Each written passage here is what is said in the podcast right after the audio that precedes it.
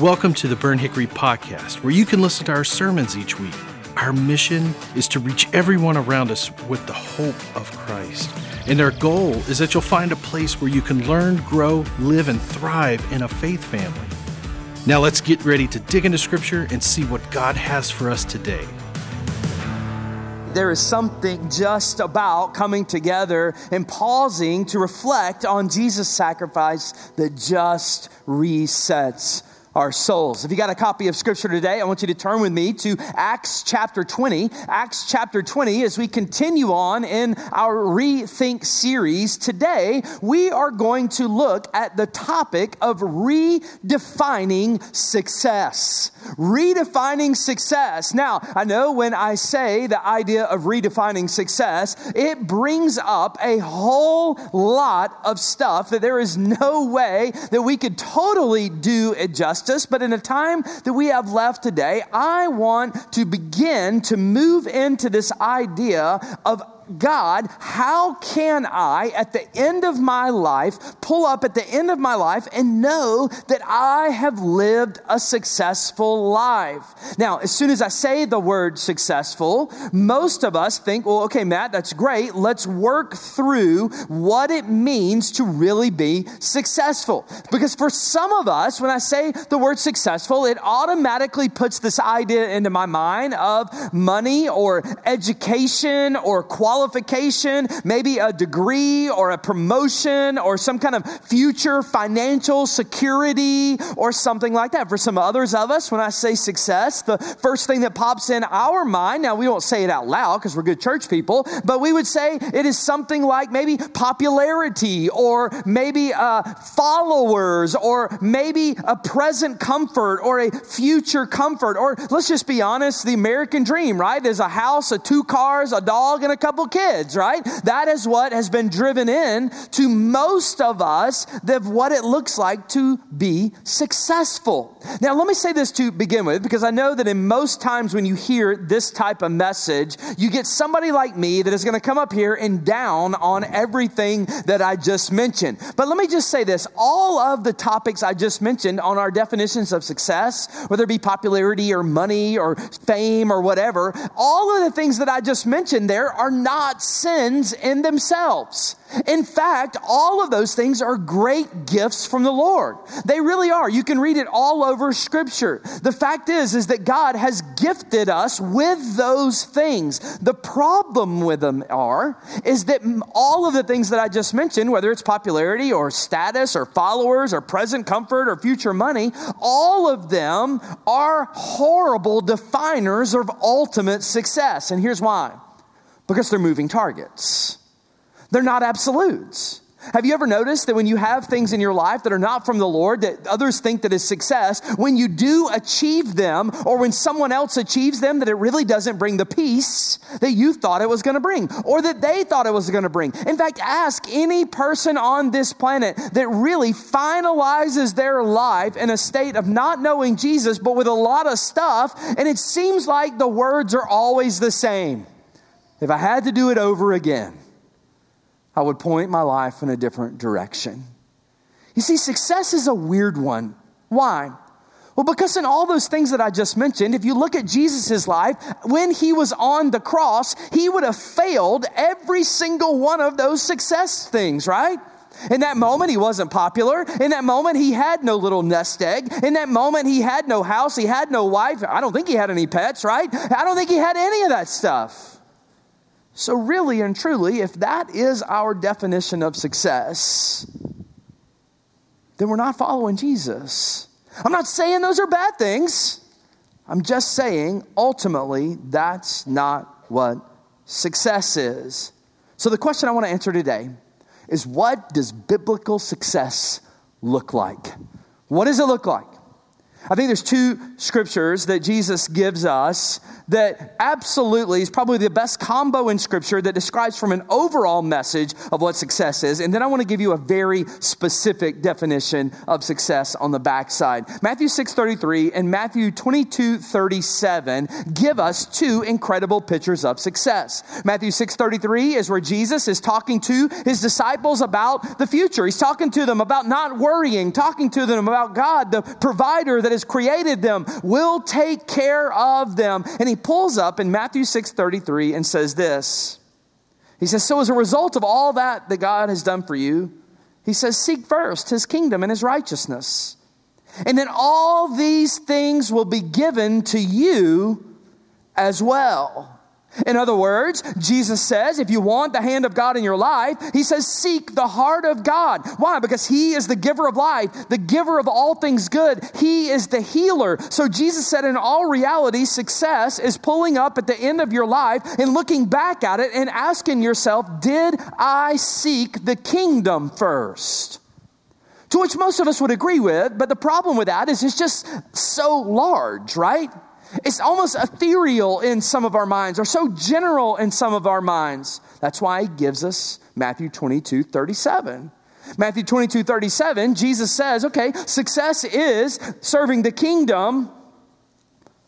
But let me boil it down to something for you. He says this, and watch this in verse 37 in Matthew 22. It says, Jesus replied, Love the Lord your God with all your heart, with all your soul, with all your mind. This is the first and the greatest commandment. And the second is like it to love your neighbor as yourself. Listen to this in verse 40. He says, All the law and the prophets hang on these two commands.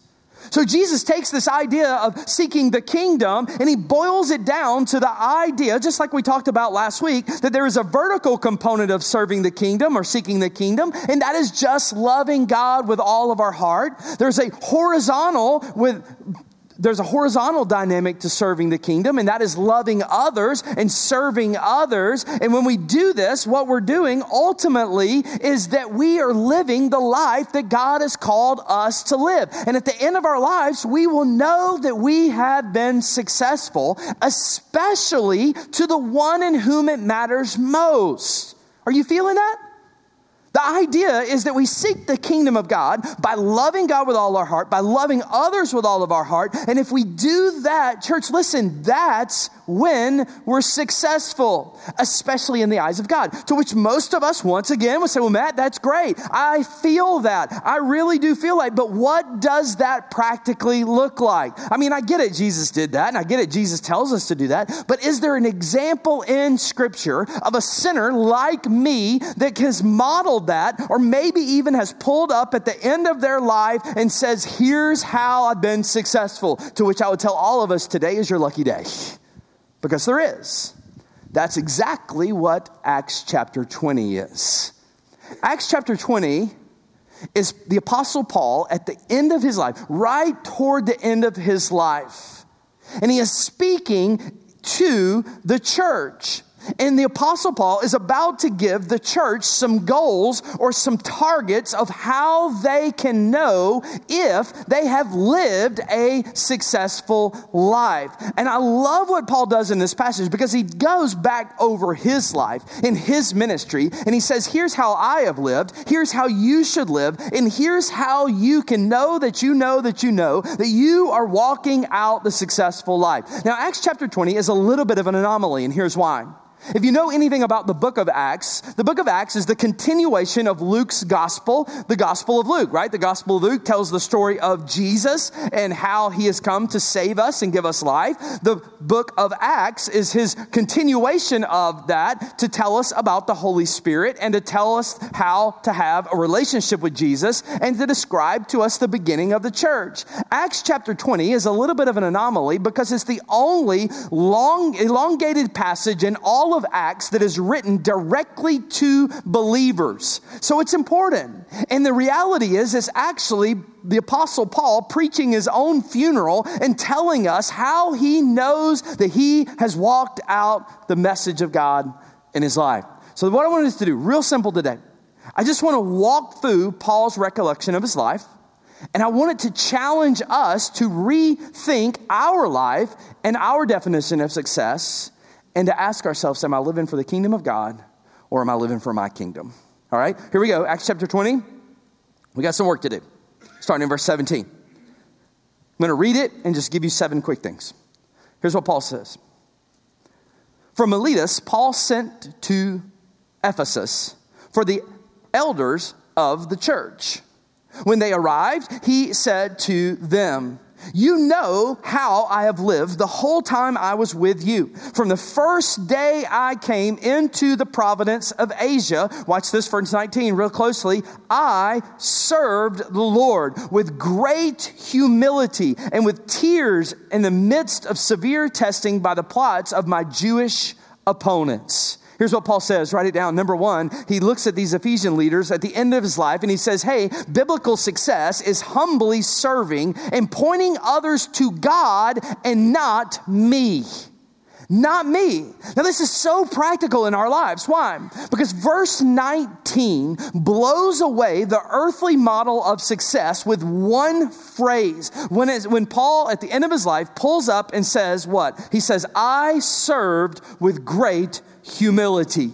You see, in Bible times, the word humility was seen as weakness. But in the Bible, 200 times this word humility is seen as a virtue that God has called us to live. And Paul is pulling up at the end of his life right here and explaining to us that Christianity is not a, Christianity is not built on this legacy of extraordinary men and women in great power. No, he's saying that Christianity is about the legacy of a savior who can save and then use even the most broken, the most weak, the biggest sinners that there are. You see, Paul lived his life in a way that he took himself off the pedestal and he placed the King of Kings, Jesus, onto the pedestal. That's what he's saying here. He says, You want to be successful? Then be able to look back at the end of your life and ask yourself, Have I put the mirror up to myself? Have I shined my light into other people? Or has my life been a life that is modeled that I become less and he becomes more? This is John 3:30, right? John 3:30, John says that he, Jesus, must become greater and I must become less. Church, listen, that is success. Let me lean in this just for a minute and just say this. You cannot point people in two directions. Your life will never be able to do that. And here's what I mean by this. We are either going to point people to ourselves or we're going to point people to our Saviors. And our Savior is King Jesus. So the question that Paul is answering here is is success me pointing at me or is success or success me pointing at King Jesus? If our desires to elevate ourselves outweigh our desire to serve and to elevate God, listen, we are chasing a fleeting goal. You know, a question that I just struggle with over and over and over again is this Am I pointing more to this guy? Am I pointing more to that guy? Is more of your time spent pointing people to yourself, or is more of your time spent humbly serving King Jesus to point them towards him. Paul says, let me tell you this in such an anti-cultural way that success, it starts with humble service. Humility is us coming before others, just serving the king. So let me ask you this morning, how are you doing? Serving King Jesus. Are you directing people's attention away from you and to him? Or are you directing people's attention to you and away from him? That's the question Paul says is a, is a success question. That's number one. Success is humbly serving and pointing to Jesus. Number two, he says this success is giving my attention and time to ensure that my generation hears the truth about, about what? Jesus' love for them. That's success. Success is me pulling up at the end of my life and knowing that my time and my attention has ensured that my generation has heard about Jesus' love. I love the distinction here because Paul says service, number one, and then he says, number two, we need to speak the gospel. Those things are mutually exclusive. They work together, but they are not the same thing. Look at verse 20. Watch what he says. He says, You know that I have not hesitated to preach anything that would be helpful to you, but I have taught you and from house to house. I have declared both to Jews and to Greeks that they must turn to God in repentance and have a faith in our Lord Jesus. What does that mean? That means that Paul knew that one of the central calls and central roles of all believers' lives, any follower of Jesus' life, is to proclaim the gospel of Jesus. He knew that. You want to know if you're successful at the end of your life? Are you going to be able to look back at your life and look at the string of people that you have proclaimed Jesus to? Are you saying, Matt, that I need to save these people? No, that's not what I'm saying. That's God's job. That's Jesus' role. What I'm saying is this we are not responsible for the level that someone responds to the gospel, but we are responsible for sharing the gospel and helping people understand the gospel. That's what Paul understood. That's why Paul could say this in verse 26. Let me skip ahead for a minute. He says this, therefore, watch what Paul says. I declare you, to you today that I am innocent of the blood of any of you. Now that's bold, isn't it? For I have not hesitated to proclaim to you the whole will of God. You know what that means? That means there's an implication here that if we don't answer the call of Jesus, that the blood of those around us that do not hear the gospel in our generation, that's on us. That's on us. In other words, Paul is looking at this going, listen, I, listen, you, you, you crazy people, I have given you the gospel. A lot of you have denied it. I've given it to you, and I'm no longer guilty for that.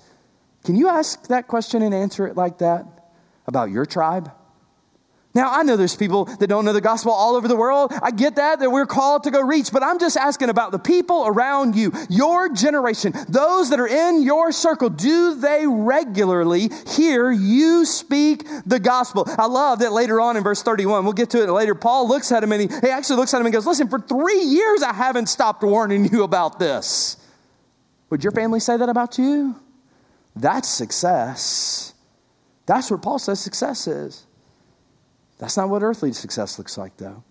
So, number one is humble submission and pointing away from us. Number two is that we are speaking the love of Jesus to our generation. But look at number three, look at verse 22. He says this, and now, compelled by the Spirit, I am going to Jerusalem, not knowing what will happen to me there I only know that in every city, the Holy Spirit warns me that prison and hardships are facing me. Now, write this down. Number three, it's not going to take a lot of explanation, but number three, success is following the Holy Spirit by faith, even when it's hard. That's success.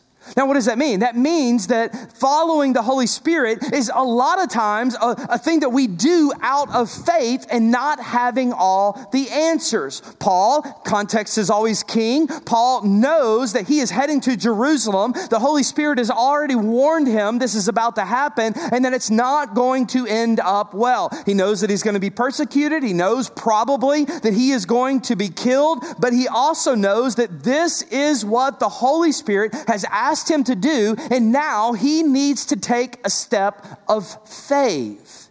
Now, listen, faith is one of those things that we struggle with so much, and here's why. Most of us are incredibly put together, we're incredibly, incredibly methodical, and we're incredibly systematized. Faith doesn't necessarily end up in any of those realms because sometimes the numbers don't add up. Sometimes the time doesn't add up. And sometimes the effort that you think you're going to put out is not what you think you want to put out. Faith is me just simply saying, Yes, Lord, if that's where you want me to go, that's where I'm going to go. So let me ask you something. Are you following the promptings, even when you think it's hard?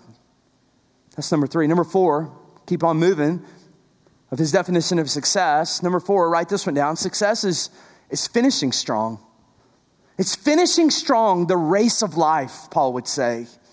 He's looking back at his life if you're, after all that Paul has gone through. I mean, when you think about it, if you're, if, you're a, if you're a Bible student and you know where Paul is in this moment in his life, when you look back at all of Paul's ministry, most of us would be like, Paul, take a break, right? Paul, you deserve to kind of chill out for a little while. You've done your deal. You've served your time. You have done and walked and had and been all of that. But Paul is determined to finish strong. In fact, look at verse 23 again.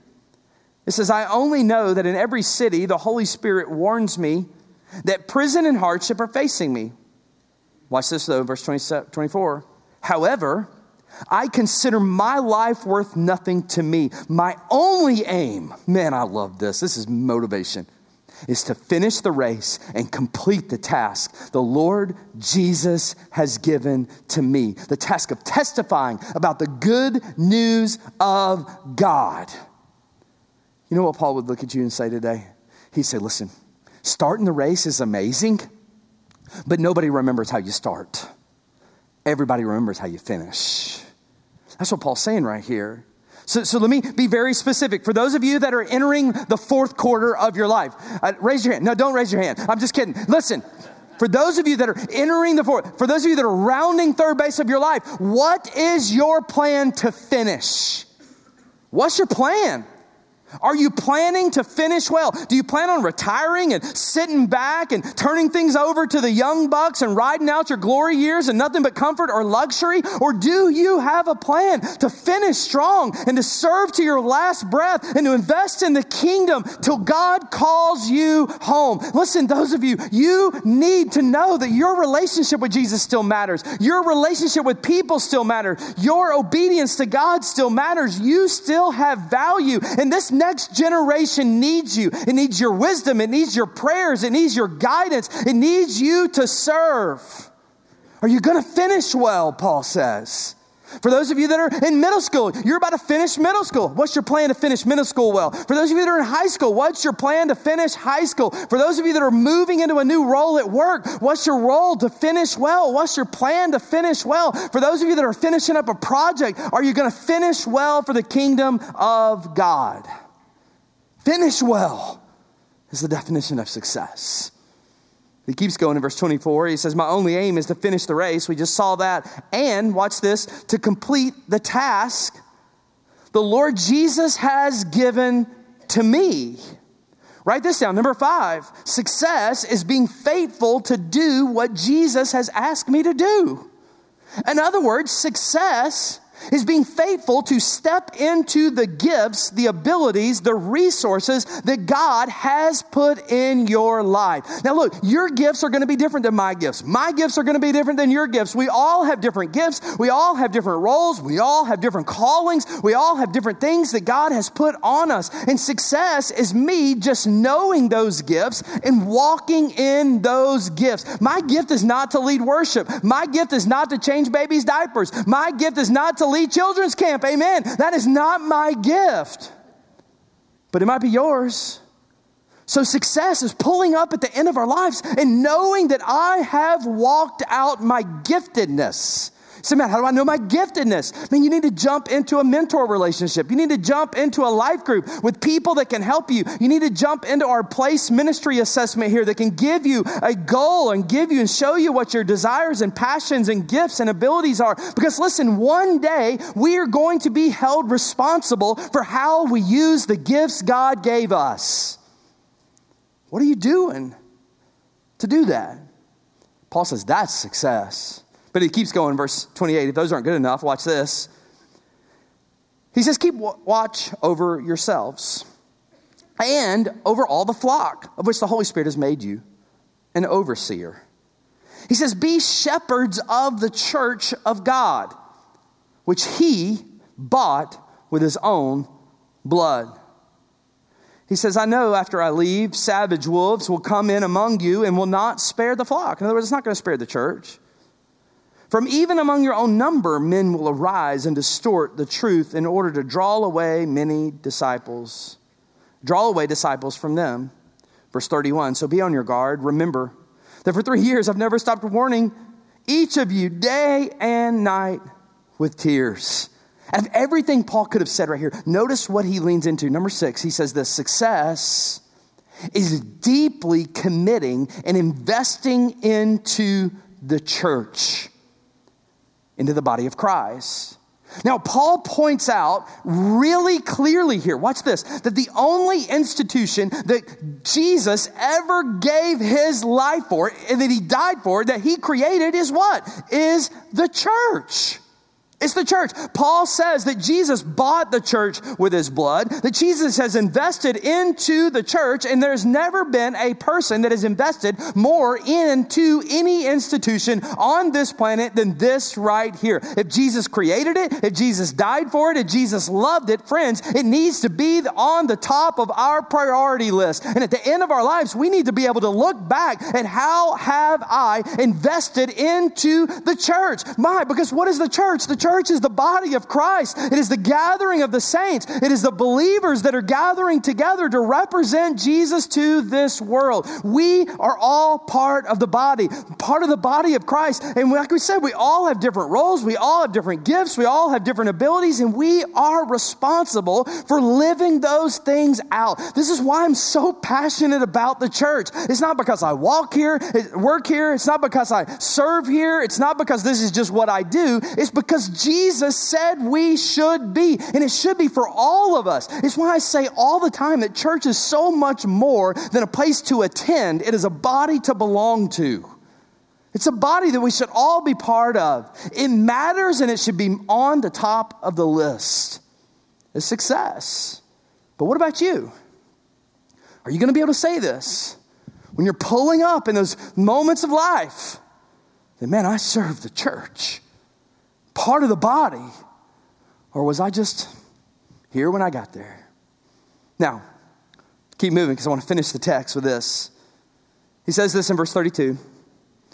Paul says, Now I, and I commit you to God and to the word of his grace, Paul says, which can build you up and it can give you an inheritance among all those that are sanctified. In other words, Paul is saying, Man, I love you and you are his. Verse 33, Paul says this, I love this. I have not coveted anyone's silver or gold or clothing. I love how he puts clothing in there. It doesn't really mean anything to us, but to them it did, right? You yourselves know that these hands of mine have supplied my own needs and the needs of my companions. Verse 35. In everything I did, I showed you that by this kind of hard work, we must help the weak.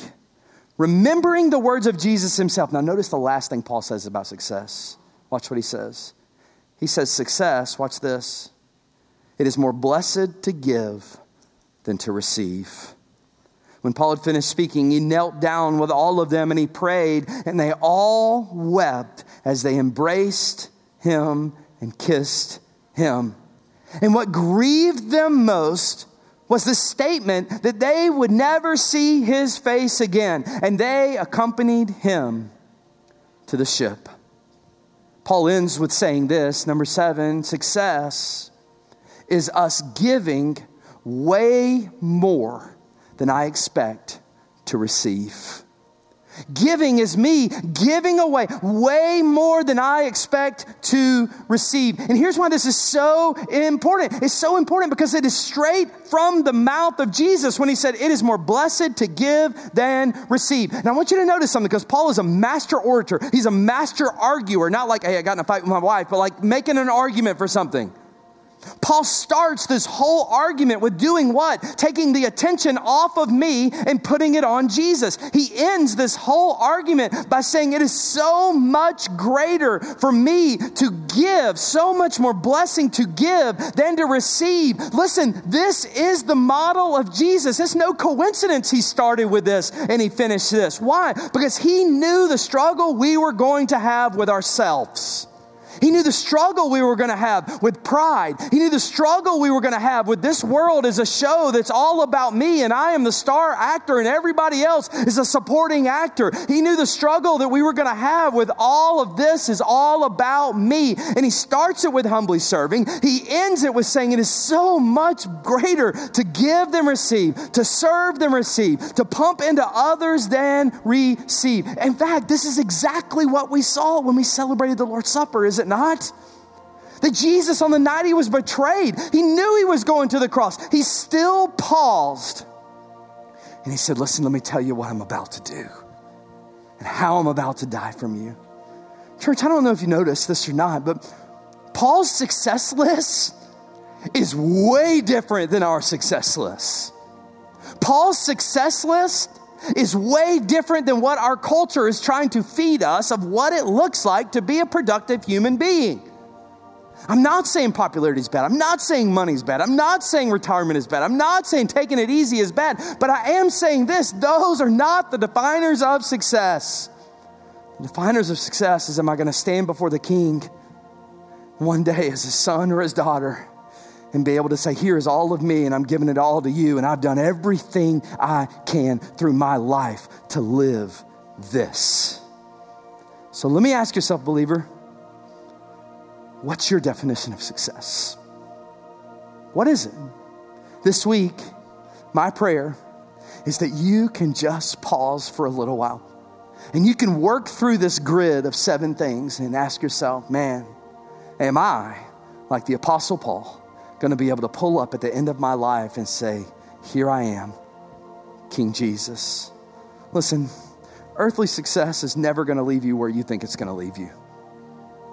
But heavenly success will always take you farther than you ever think it can take you. Lord Jesus, thank you, Lord. Thank you, thank you for life. Thank you for giving us salvation. Thank you for this example of the Apostle Paul at the end of his life saying, You want to know what success looks like? Here it is. God, thank you that this week, maybe just this week, you will get some people off the rat race of keeping up and trying to be successful on this planet, and you will help them point their hearts, their lives, and their success to your kingdom. Seek ye first the kingdom of God and his righteousness, and all these things will be added unto you. Lord Jesus, as we step into this moment of invitation and worship, God, if there's someone here that needs to give their life to you today, I'd love to speak with them. If there's someone here that needs to link in to join this church, to ask for some accountability, to ask for some direction of how they can walk this out, now I'd love to pray with them. And some other people with me love to pray with them. God, if there's someone that just needs to, to walk over to us at the next step banner and go, man, I, I'm, I'm struggling and I need some help and I don't even know what to say. Lord, I just ask you, give them the boldness to do that. Lord, let us worship you today as a people that have been redeemed have been set free and know that we get to be with you in eternity, Lord Jesus. You are worthy. It's in your name. Let's stand and sing together. Thanks for listening to this week's sermon. Were you inspired? Maybe you've got questions. Do you want to know more about Jesus? Then we'd love to hear from and connect with you. So take the next step with us by visiting burnthickory.com slash next. Again, thanks for listening, and hey, stay tuned by subscribing and stay up to date by downloading the Burnt Hickory app.